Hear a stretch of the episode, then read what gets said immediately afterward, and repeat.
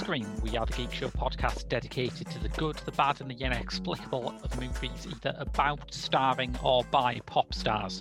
No, the podcast covers such a broad range of musical and cinematic genres, from country and western to hip hop, from science fiction to documentaries. I'm Graham Williamson. I'm film critic for thegeekshow.co.uk and horrified.com, and I also write inlay booklets for second run DVD. This week, I have been joined by Mick, who can occasionally be found lurking on our uh, comic book adaptations podcast, Behold. Very Um, good, it is too. But other than that, just generally sort of lurking in the midst of pop culture and absorbing it all so that when called upon, I can Do do disgorge my understanding and knowledge and appreciation of it. A big factual vomit. Absolutely. Yes. Well, normally Pop Screen allows a year or, or so at least for the film to marinate before we can do a proper reassessment of it. But for this week, we are reviewing The World's a Little Blurry, a documentary about Billie Eilish by RJ Cutler, which it would be fair to say is the most cutting of the cutting edge films we have featured so far. The loudest bang of the bang up to date, the most aggressive honk of the modernity goose. I write all these myself, listeners. I don't know if you appreciate this. He doesn't. He doesn't. Someone bought him a book of nursery rhymes, and one of them is called "The Honk of the Modernity Goose." It's an up-to-date nursery rhyme book. I'll grant you. It's a little avant-garde, but there you So, in, in that spirit of experimentation, Mick, in the spirit of keeping things you know, right bang on the moment, rather than an introduction, I'm going to ask you a question. Okay. Billie Eilish, or to give her full name, Billie Eilish Pirate Baird O'Connell, was born in December 2001. How much does that make you want to die?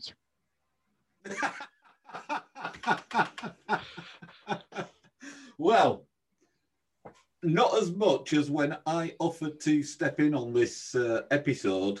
The shocked reaction from you.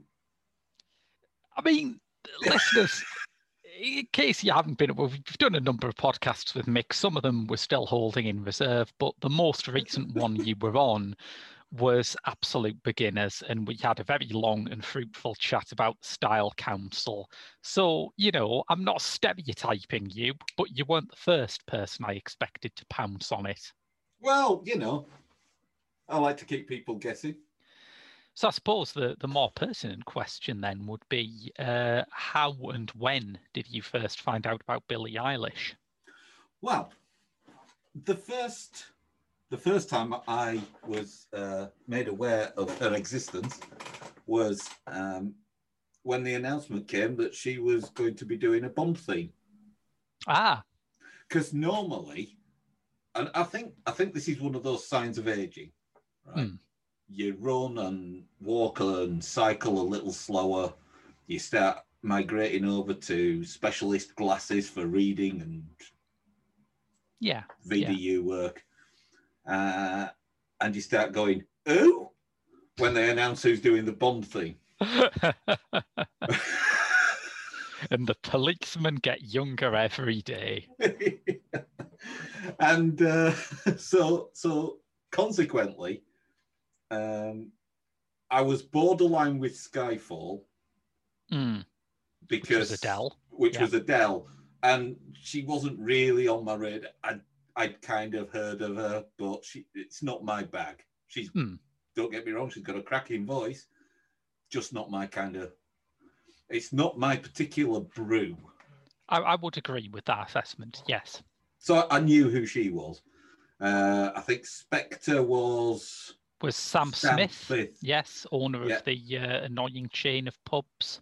Yes, That yes, joke will mean very little to those outside the UK, but it was worth it. It will, yeah. Um, yeah, I, I, and again, I was aware of his work, um, although I believe it's now their work. Yeah, of, oh yeah, of course. Yeah, that's true. Um, but was much was much more uh, a fan of their best bitter. yes. But um, so yeah, but when when they, when when they were doing the rounds, and of course, you know, as we speak, No Time to Die was due to have been released about fifteen years ago. yes. It was Well- scheduled for the 10th anniversary of the franchise. so so at that point, yeah, I, I had no idea who she was. It it it wasn't music that was getting played in the kind of sort of occasional sort of in passing type places that I was in. So yeah, I, yeah, I listened to the No Time to Die track. I thought, well, that's a bit non Adele. Yes, certainly. Yeah. Uh, it's not even Adele adjacent. It, it's, It's not yeah. even very Sam Smith. What it reminds me most of is garbage, and not in a bad way.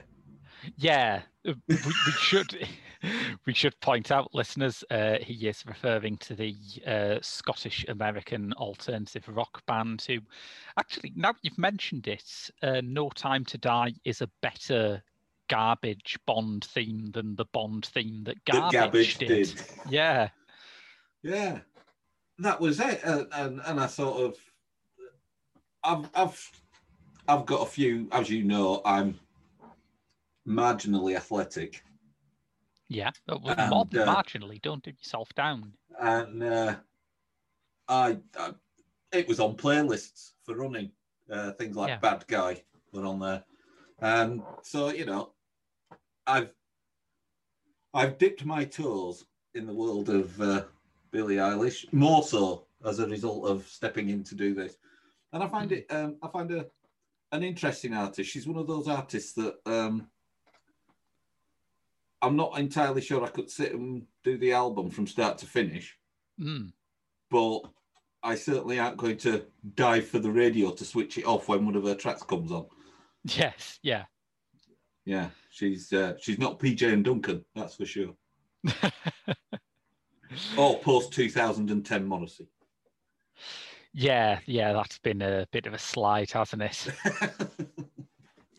Yeah, I, I can do an album, and I have done an album. And one of the things that I do really like about the album, uh, "When We All Fall Asleep, Where Do We Go," is that it is a proper album. It doesn't feel like a Spotify playlist that someone's just crammed onto a record. It actually has Yeah. some sort of flow and structure, like an album should. well, I, Um, th- I, I think I think that was evident. I know we'll we'll do this in detail. I was I was fascinated by the the whole production process. Oh yeah, because that is one thing that is very different, isn't it? Yeah, yeah. because it's her and her brother Finneas O'Connell, uh, who Had they run out of names by the time they got to him? I haven't checked Finneas's middle names. He could he could have a pirate slipped in there, as as they said to me when I was working the docks. Um, but That explains all the cream. but yeah, it, it's basically them in their bedroom, isn't it? Which back Yeah. when I was starting to get into music was the sign of a very credible underground marginal artist who only releases things on self-produced cassettes and certainly does not get picked out to do the Bond theme unless Daniel Johnston has something, you know, that we really don't know about in his back catalogue. This is it. Yeah. I mean, uh, let, let, let's get one. I think we need to look at the fact that for an artist who's been active for what, three, four years, Yeah, yeah. Yeah. We've got a two hour, docu- two plus hour documentary. Two hours, 20 minutes. Yeah, when I saw the running time, my first thought was Billy Alexander Platts. you, I, I don't know. What's the runtime on something like Bohemian Rhapsody or Run, uh, Rocket Man? Yeah, that's true. That's about sort of two hours, two hours, 10. Yeah. I mean, by the by the by the time Billie Eilish is celebrating her 40th birthday, the biopic that gets released will be an HBO series. It'll it'll be their longest running show since Game of Thrones.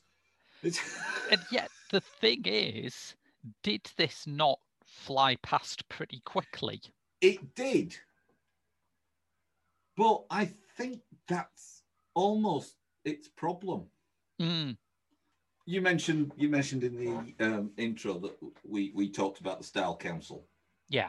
and of course in the summer um, there was a documentary, uh, Long Hot Summers, about the Style Council and their formation. It was only about once you cut out the adverts, I think it was only about an hour long. Right. God, once you cut out the adverts of a show on Sky Arts, is there even a show left? But yeah, but um, you know, it, it wasn't aimed at me because I was a, a big Weller and Style Council fan. hmm, I learnt very little new information from it. yeah, But to the general viewer, I'm sure they learnt a lot more about the Style Council than they knew before. Yeah. I probably don't know two hours worth of information about Billie Eilish now that I've watched Yeah. this documentary. I see what you mean. Yeah, I mean, obviously, in terms of how you talk about information with something like a, a Style Council documentary or a, a, a documentary on any band who've Yeah. been around for that long, you talk about information in terms of album releases, singles, tours, changes of lineup, you know, that sort of thing. Yeah. Obviously, this has not happened to Billie Eilish yet. Yeah, but also there's also the thing that um, you know, I mean that obviously touring's a large part of it. Hmm.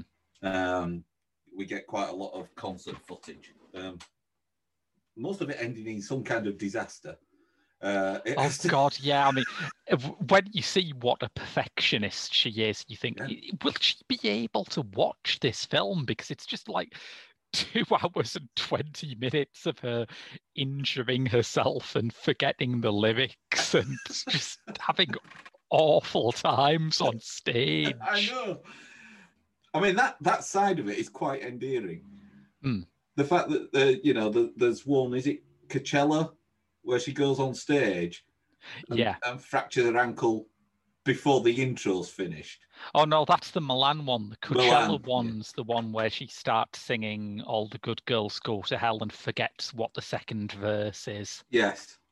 No, so so the Milan one where she sort of fractures her ankle Yeah. before the intro finishes and she goes to limp off stage. And when she comes back on, she says, I'm sorry, guys, I, I just don't want to do a crap show for you. Yeah, It's- it's yeah. like, stuff the leg. I just don't want to do a crap. So, so those bits are quite endearing. But what I, I still don't, I know that she listened to Bieber when she was younger, Hmm. but I Again, don't, how much does that make you want to die? By the way, yeah, but but I don't know what her influences are music, musically. They're clearly not Bieber because he never produced anything like this. well, ha- halfway through the film, we do sort of hear the production of uh, the Bad Guy remix with Justin Bieber on it, which Yeah. it would be fair to say she is more excited about than the world was when it was released. Yeah. In fact, the the main chart effect of that coming out was that the original version of Bad Guy suddenly started going back up the charts. So it's really a song that makes you think, "Oh God, the original version of this was so good." Um, but yeah, you're right. It doesn't have that, and you know, I, I wonder to what extent would that be there? Because I remember she got flack a bit back for not knowing who Van Halen were, and you know. Firstly, I wish I lived in a state of prelapsarian innocence where I didn't know who Van Halen were. I would say, listeners, if you don't know who Van Halen are, extend that period of grace for as long as possible uh, because they absolutely suck. But I have a whole whole cache of friends who would beat you senseless with a with a David Lee Roth standee uh, just for uttering that. Yeah, and that's the thing about a David Lee Roth standee, isn't it? It's uh, not as tough as a Lemmy standee. but yeah, it. I don't know whether this is part of her her kind of world, her image as someone who was homeschooled and who is quite sort of insular and makes all her songs in her bedroom with her mm. brother. There seems to be this process where she listens to the same sort of Obama era radio pop as every kid in America her age. Yeah. But somehow has synthesized it into this. Yes. And the other thing that struck me in this documentary was that when I first heard things like Bad Guy and, mm. and indeed the No Time to Die, yeah, um, I thought, well, this sounds incredibly overproduced. Mm. Because the voice is just so otherworldly and she's like a grunge Mariah Carey. Uh, Carey. if, if you can imagine such a thing vocally she she does all the warbles and the the effects, and she doesn't need production to do them. Mm, she does yeah. them live on stage as well.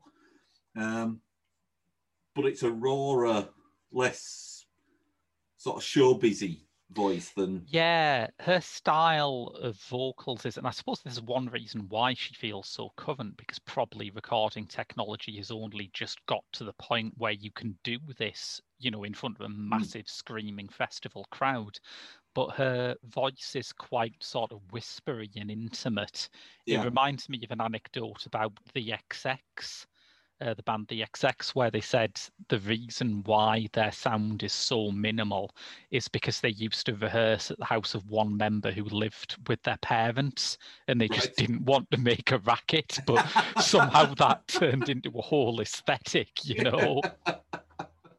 Yeah, there's, there's several points in, in The World's a Little Blurry where you think, no, go back, I want to know more about that. Because mm. you, you go for quite a while and then suddenly she went, "Oh yeah, that's my Tourette." Like, yeah, yeah. What? What? What? Wait, hold on now. yeah, although part of the structuring there is interesting because this is one of the least kind of authored, I guess you would say, documentaries I've seen in a long time. Yeah. It reminds me a lot of those like very early docu-soaps in the 60s and 70s like the mm. family which yeah. when they were out everyone said oh this is an astonishing invasion of privacy it's you know absolutely vulgar and you watch it today and it's just like it's just a family having like standard time together there is something of that kind of unaffected fly on the wall quality in this i think that, there is and i think i think i think the seed for it is some early home footage from when the Ocean Eyes uh, track was sent into the radio station and got the airplay. Yeah. Um, and it's it's kind of difficult to spot the transition between that home video footage of them celebrating the success of Ocean Eyes mm. into what is the Apple TV Plus documentary piece. I think there's just more people in the room yeah. At one point, you start recognizing people who must be part of the crew. Um, yeah. But the weird thing is that family dynamic seems at once both ultimately supportive and insufferably stifling. the, yeah. the, the mother particularly. The the mother come massives, yes. Yeah. yes. Hey, it's always handy to have that kind of person oh, in yeah. the family, you know, on standby 24 7 without having to uh, pay them overtime or indeed union rates. I mean, for me, you could probably have, towards the end of the documentary, the concert footage was feeling a little, a little bit samey. Yeah. Because all those bits that we've mentioned about her perfectionism, uh, about her relationship with the fans, mm. um, about the frailty that she um, Yeah. sort of gives gives away on stage occasionally. Um, by the time you've done the third or fourth bit of concert fleet, you you kind of encapsulated all that, and it it's Yeah. kind of time to move on and maybe have a look in depth. You know, how does someone who, I mean, clearly it's not a it's not a, a, a particularly acute version of Tourette's that she's got, Mm. but you've got to wonder how someone with Tourette's overcomes performance anxieties and things like that in order to be able to give that performance. What drives her to not give up after the setback she got when she was dancing and the, the Yeah. self doubt she's got about songwriting and stuff?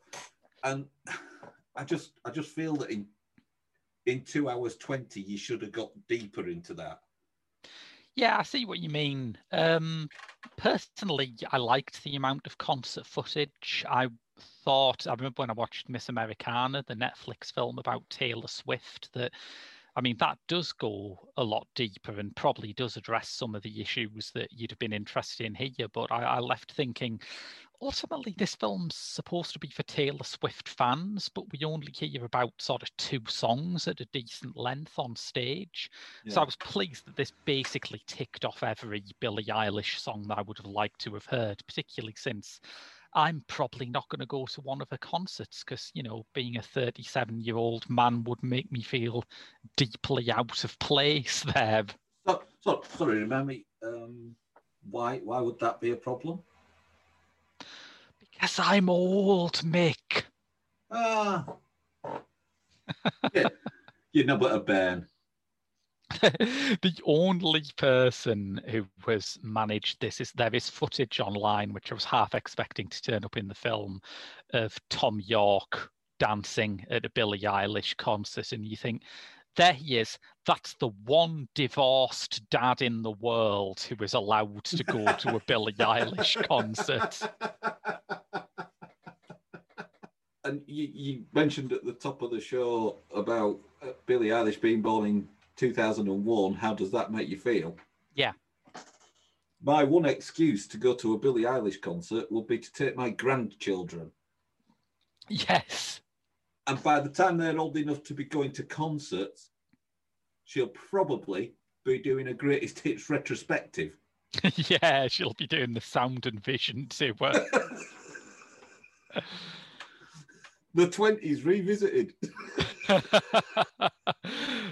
Remember the pandemic? Woo!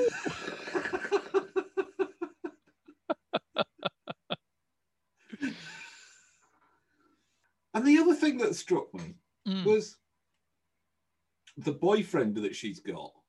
Yeah. He's a dick in exactly the opposite way to how you'd expect the boyfriend of a teenage pop sensation to be.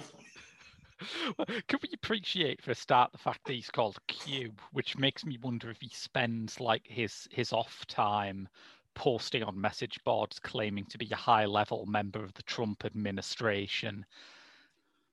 That's a niche joke again, I know, but it's I'm sticking to it. I just, I- I mean, bearing in mind what we've said about the generational gap between us as reviewers and the, the subject matter of the documentary, was he named in memory of a much missed high high profile glossy music magazine? yes. Perhaps, yeah, or perhaps his parents were big fans of Star Trek The Next Generation. named after John de Lancie. but yeah, I, yeah, he's a he's an absolute dick in a completely the opposite way you'd expect. What were you expecting, would you Well, say? I would have thought that the the boyfriend of a teenage pop sensation like that would be the shameless hanger on. You know, Yeah, yeah. she'd be the one sort of being exposed to the world and all sorts of new experiences and stuff like that, and be moving on far faster than he was. Mm. Yeah, yes. and they'd be going, oh, you know, uh, you know, obviously she's earning millions, so there's there's that parasitic element as well that you'd expect Yeah. to a degree. Uh, but no, he, he was he was so far out the other side of not fussed, it was untrue. That's true. Yeah, isn't it? Go- ghosting a teenage millionaire is uh, that's a new one on me. Yeah. Yeah, that was interesting. I the other thing is, I spent quite a bit of the runtime trying to work out what sort of environment she needs around her. And I, for some reason, I expected her to be very comfortable being alone and in her own company yeah. because I suppose that's the kind of image we have of these kind of bedroom pop Yeah. and it has been since Brian Wilson. Mhm. But that's not quite it, is it? She actually needs people, particularly family and close friends, and her boyfriend around her as much as Yeah. possible. And venturing outside of that and doing things on her own seems quite intimidating, which I can understand when the entire world wants to mob you. Yeah, and I- and I think it is. Uh, I think that's probably where the documentary at times felt at its most intrusive. Mm, Uh, the, there's the there's the scene where she's going, you know, I'm going to get out of there. There's going to be all these people there. They're all going to be wanting a photo, and mm. and if I say no, I look like a bitch. Yeah, and yeah, actually worrying about that. Whereas a lot of um, the sort of established stars that we know, mm. when when they were that age and having that level of success, they didn't give a flying about being a bitch. yeah, yeah. You know, which I suppose is part of the technology aspect because, you know, I don't know if John Lennon ever told a fan to fuck off when he was like 20 years old because no one had a smartphone around to capture that moment. and that, that was that was another piece. That that bit where they were trying to second guess material. Oh, oh What- what- for the what- album. Yeah. What what if I write a song about drugs being bad and how I'll never want to do them? And then in 20 years' time, it turns out I've done drugs and it's changed me. Well, don't do that then. Well, Yeah. what are you saying? We don't release this song because I might do that? Or the greatest thing about that scene is that her mother is giving her a shoulder massage and she gets very angry about the suggestion that the song should not be released. yeah, and her ex Billie's expressions in this scene are absolutely magnificent. and uh, but as you say, that the, the two hours twenty flies by. Mm, Um, it is an engaging watch, and I, I think I've probably got a, a much better appreciation for the music. I'm still not entirely convinced I could do the album from just to show my age. Side A track one, yes. although it's probably available on vinyl. Uh, Yeah. in a gatefold specifically special edition at about 450 quid. Everything old is new again. Yeah. Um, but I think that what I took away from it was how, despite all this sudden exposure and fame and fortune and stuff, she's actually stayed quite grounded and Yes. real. And at the end of the documentary, she sums it up quite nicely. She sort of goes, I've got my dream car. Family Mm. around me. I'm kind of pretty. Yes. And- she she actually qualifies it. I'm Yes. pretty, kinda. Ah, and that's it. I've got everything I want now. You know, there's Hmm. no that, that she, she mentions that they're still in the same backyard, and she points it out as being a good thing that they're still in the same backyard and same house and everything, even though they've got millionaires. yeah, Sorry, absolutely. not that they've got millionaires, that they are millionaires. But they probably keep a few as well. You never Not just know. in case, you know. Yeah, how the rich live. Yeah. Yeah. I don't want to be a millionaire today. You go out and be a millionaire for me. Yeah. yeah, I think that's true. And I think one of the things that shone through for me is that, and, I suppose this might sail over other people's heads, but that there's a point where she is she's just given a concert and she is very stressed out and she has a lot of places to go after this and they send her backstage to hobnob with a bunch of like record company and magazine and PR mm. people who she has never met before yeah. and she is absolutely adamant that this is the last thing she she wants to do and it's very easy to listen to that and think duh, teenagers whinging on but yeah. i'm thinking to how i was at 16 I was thinking if I was in that situation and there was that much money on the line, I would be unable to even vocalize that I did not want to do this. Yeah. Yeah. And I think it, it's where it's where the documentary does her a great service because mm. in that scene, um, she could have quite easily come across as the spoilt little rich girl. Yeah. I don't want to do this. I'm tired. I'm stressed. Blah blah blah blah blah. But because of all the all the other bits we've seen, it's actually no. This enough already. You know? Yeah, because she she doesn't shy away from the work. She doesn't shy away from the background stuff. Mm. All right, she she's a bit iffy about the the actual songwriting, songwriting. Yeah, but you know she she's there she meeting it. the fans. Yeah, she's yeah. there meeting the fans for the show. She's there rehearsing the song. She's there rehearsing the concert. So yeah, you can understand that. Just sometimes she you... just wants to have a bit of a lie down and a nice cuppa. Exactly. Yes. Yeah. Yeah. I... Listen to a Justin Bieber record whilst watching Will Turner in Pirates of the Caribbean. this is, listeners, the best film Orlando Bloom has been in for about 15 years.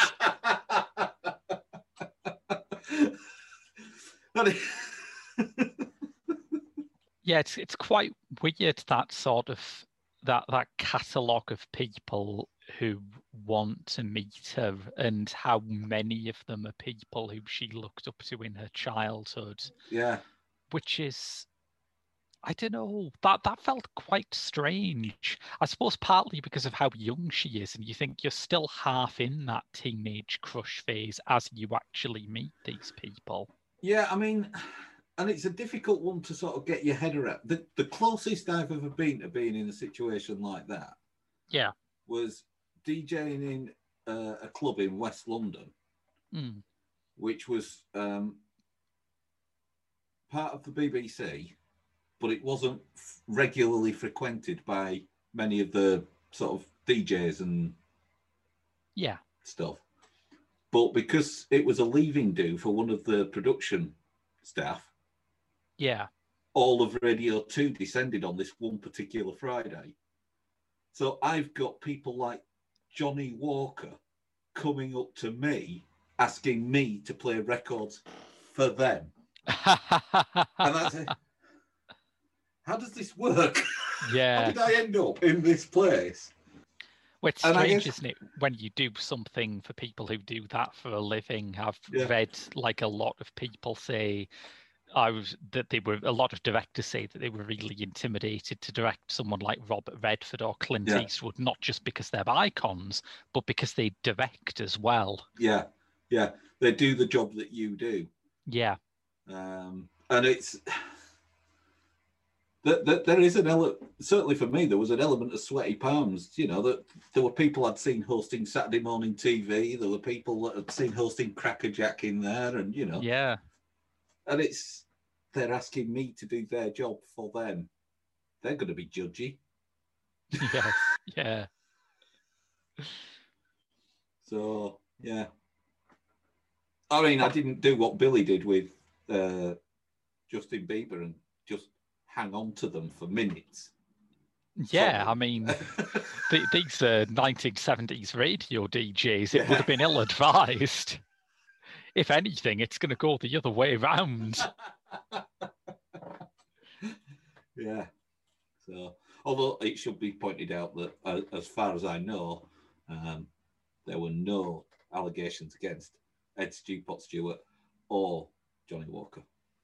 Johnnie Walker's a good guy. Yes, Johnnie Walker.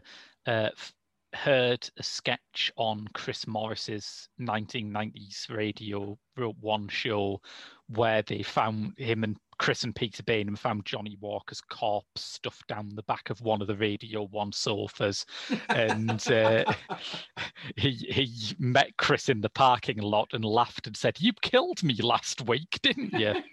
so yeah, top bloke. Yeah. So, um,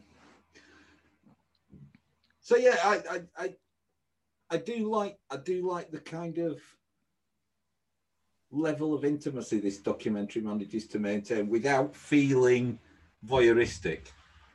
That's a good point. Yeah, it, it really should have felt voyeuristic at some point. And I remember yeah. when I started reading about what's in it, I thought, you know, do do I want to find out about a teenage girl's dating life just because I like her music? But it does not feel like that. No, at all. Well, mainly because her dating life well, yeah, not dating. Fuck isn't there, is he? But other than that. Yeah. Where are you? Well, can you be here? yes. Why not? and in a weird way, I never sort of felt protective of her because she is surrounded by such a good support structure and she is so good mm. at vocalizing the problems she's having while yeah. she's having them. Yeah.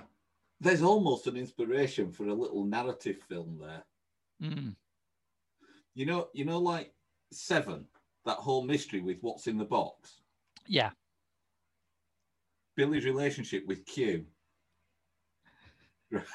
yes. You don't actually find out about the boyfriend till the end. yeah. Yes you, if this was a fictional film, you would be expecting some kind of Sixth Sense style yeah. twist, wouldn't you? Where it turned out Q had been a ghost all along. Yeah. Oh, oh no, he's just a really crap boyfriend. I see. Yeah. So yeah, it was an enjoyable documentary. I I shall probably um, make more of an effort to uh, to listen to the music uh, if only to fill the gap between now and uh, 2026 when No Time to Die finally gets.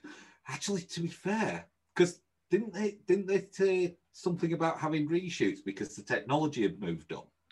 That's it. Yeah, yeah. So you know, perhaps by the time it actually gets released, she'll have been dropped, and they'll have I don't know, given the soundtrack duties to some fetus. the technology thing was so extraordinary because you think this is the downside of doing a sort of grounded, down to earth take on Bonds. Like yeah. Roger Moore never had to worry if people were going to mass produce cars that turn into submarines. No, that wasn't going to happen. I mean, to be fair, they never mass produced Lotuses in the first place, so you know. I'll take your word for it. I know nothing about cars. that was the most alienating part of this film to me. I can easily relate to somebody who's like a millionaire at 16, but I cannot for the life of me relate to people who were interested in cars. and yet, of the two of us, you're the driver. That's true, yeah. It's just like it's a box that gets you around town. I've immediately been brought to mind that time you got a flat tire that, to be fair, that was very early in my driving career. Uh, I and it was the first accident I'd ever had. And you and you were surrounded by two people. Yeah. One of whom didn't drive. Yes. And one who was a driver but was familiar with older technologies. older technologies. Like spare the, the tires. Wheel. Like spare tires. hidden, hidden in recesses in the back. And when we went to look for your spare tire, we found a machine that pumped gunk in. Got me home though. it did. this kind of model of celebrity, um, hmm. where on the one hand there's no gatekeepers, you can just upload a song like Ocean Eyes to your social media account and you know, if it takes off, it takes off. it strikes me that Billie Eilish is the best case scenario for this. That you've got someone who is social media savvy, who is comfortable saying when she's really uncomfortable with stuff, Yeah. who has a record company who seem to be mostly letting her do her own thing, and a family who were very supportive. It's very nice, but I couldn't shake the feeling that when this generation has its kind of Amy Winehouse, Kurt Cobain style blowout, it's going to be pretty horrible because there are so few boundaries and checks Mm. on what a celebrity can do. Now- Yeah. I don't necessarily think that the blowout itself is going to be any worse, Mm, but it is going to be the the the most documented. eh, yeah. Yeah, I mean, eh, people who don't want to know about it are going to want uh, are going to know about it. yeah, yeah, There'll be a, there'll be like um, teenagers going around crying in a way that I probably won't have seen since Take That split up and they needed to set up a helpline. yeah. What a wild week that was. I remember Yeah. that. Yeah. And actually, it wasn't it wasn't Take That splitting up, was it? It was just Robbie leaving that they set up the helpline for. I think. Oh, was it? Yeah. I thought there was. I seem to remember there being one of them splitting up. But I might be I, I, misremembering. I, I think they did that just as a matter of course. But Yeah. I think the original helpline was set up because Robbie was leaving Take That. Right. Was there a, a helpline set up when Robbie rejoined Take That? Only for Take That.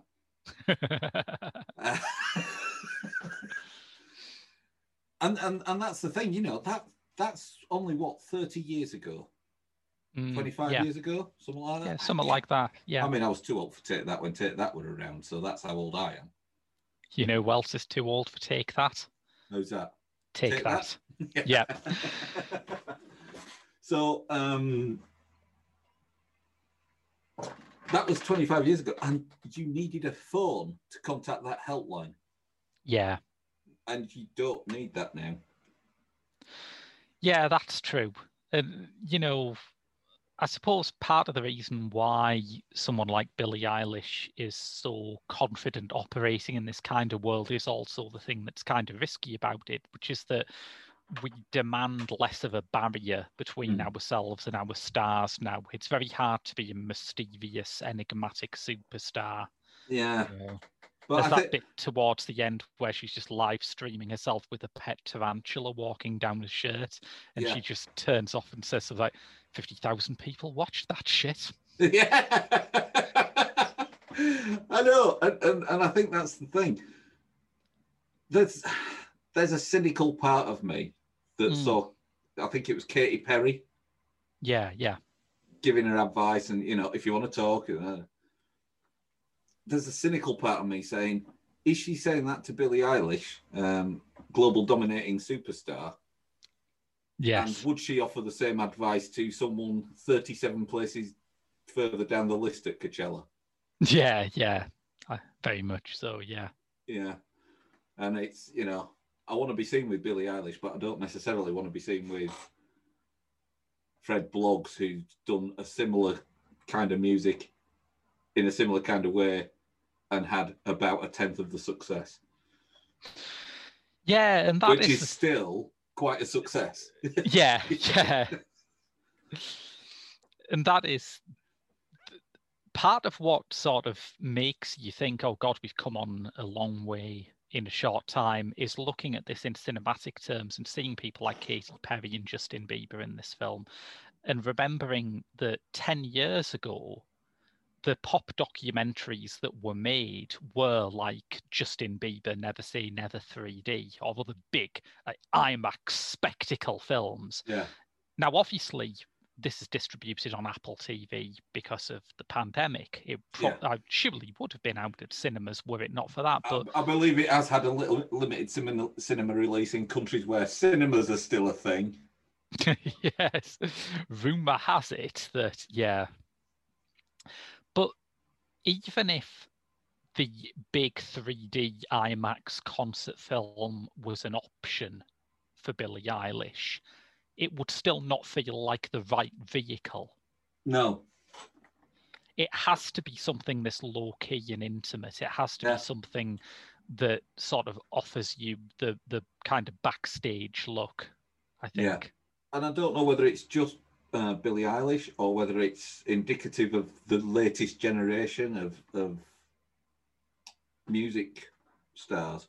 Mm, But Never Say Never 3D IMAX releases, that's kind of quite gimmicky yeah, yeah, and a marketing thing. Yeah. What I got from this was yes, she's got Billie Eilish merch at the concerts, but you didn't you didn't have those long lingering shots of the merch stand yeah.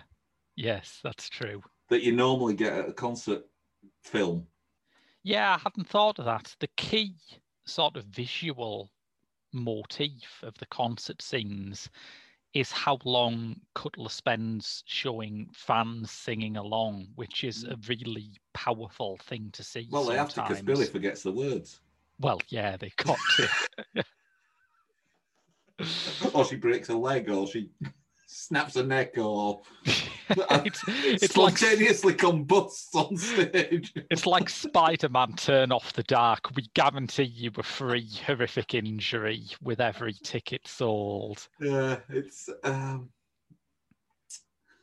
But no, I, I think I think that's a nice thing. She's managed to be successful without there being a huge marketing machine. Yeah, I mean, obviously the record company did their thing with billboards and stuff like that, but I mean that would have happened anyway. But the there's no- billboards are quite um they're an impressive thing to see as you're driving down Sunset Boulevard or wherever, aren't they? Yeah. Oh, you see, I want to now. I want to now drive by Ebbing, Missouri, and see. No, They're bound to assault that advertising space by now. It's had a lot of attention. can, can you imagine how much it probably costs now to advertise on billboards outside Ebbing, Missouri? They're probably prime marketing. Um, yep, last person to do it won an Oscar. Yeah. That's success for you. That's probably what they've got on now. They've probably got those sort of uh, advertising for advertising billboards where it says, uh, Your business could be here and you could end up at the Academy Awards as a result. And uh, while we're on the subject of awards, that was, Yeah. that was the other really nice sort of grounded moment was when the Grammy Award nominations and and um, announcements were were out, yeah, and the mum was there with the phone with Finneas on the other end, and she was actually more thrilled about the one he'd won yes. than she was about the one the ones she'd won. Because her mum wakes her up with the Grammy nominations, and at first that just means you're seeing like this green back of her head. Yeah, it's just, it's just going, that's nice. That's nice. That's nice. But the one for Finneas really does excite her. Yeah. yeah, yeah. And that, that's really nice to see. I think it's uh, it's a remarkable thing to have this kind of unfiltered access to someone who is this big. And Mm. I'm glad that it happened for someone whose music can bear this kind of analysis in a lot of ways, whose music is actually enriched by seeing people sat around with an acoustic guitar trying to work out the middle eight. Yeah, and that that was the other thing that that, that was really interesting from the from the point of view of seeing the the sort of uh, song gestation process. Yeah, was the fact that they'd have a track and they'd be playing it and it sounded like a finished track yeah, and then she uh, i think bad guy was the the one um uh, oh actually maybe you could just spin it round so that i'm the bad guy. That what a moment that, that is to have captured. Yes, and you think yeah, and you think for for that hit to have been such a phenomenal success and that to have been the moment that made it the song it is. Yes, it, it's like do you know what it reminded me of yeah. do you remember the fast show I do. Yeah, you remember the guy who used to come in and just go into the filing cabinet and say Oh, really? yeah. And the interrogation suspect will just instantly crack. That's another thing where your comparison of this to a fictional feature film is just making me laugh so much. Can you imagine a Billie Eilish biopic where you've just got like some actress who hasn't even been born yet sat on a bed going, What if we spin it and make it so I'm the bad guy? You would rip up your cinema seats if that happened. It would be the cheesiest moment of inspiration in film history. But there it is, happening on screen in front of you. That's amazing because I think part of my mission with Pop Screen is to mock every single one of those terrible biopic inspiration moments. And I, I'm maddened that suddenly there's one that's actually great. well, I mean, to be fair, this isn't really a biopic, is it? It's It uh, not It's a home movie It's it's a home movie. made by someone who was brought in from outside the home, obviously. it- yeah, there is that. Yes, it's it But you get that, like you get the feeling that they were like, I don't know, dossing down on the sofa. yeah. Like I say, it does have the feel of one of those early docu soaps, but about someone who is the biggest star of her generation, which is Yeah. really weird. yeah. Yeah. Cool. Yes. So uh, next week, uh, we're actually we're we're recording this quite late, so I can confidently say what we're doing next Wow. week for once. Yeah. Most of the time, I have no more idea than you listeners, but next week we are doing uh, It Couldn't Happen Here, the film uh, uh, made by Ah, the Pet, Shop, Boys. Yes. Yeah. Gareth Hunt, I believe. Yes, he's in it, and Barbara Yes. Windsor. Yeah. Many said it shouldn't have happened to you in the first place, but uh, to I- find I- out. Well, you know, I was a teenager in in the eighties, Mm. and you know, therefore had a liberal dose of pretension, and even I gave "It Couldn't Happen Here" a wide berth. well, to find out what Ewan and I think, uh, tune in next week. In the meantime, if you've enjoyed this show or any of our other shows, please feel free to share them around. Write us a review on your podcast provider of choice because that it, it is genuinely bizarre how much that helps. It's almost as if the whole infrastructure of online distribution is just really badly thought through and you can game it just by writing five stars very funny and entertaining um yeah almost like that almost like that. You read my review then? but yes until next week with it couldn't happen here. That's been your lot from pop screen. I've been graham. I've been Mick. and we'll see you next week. Duh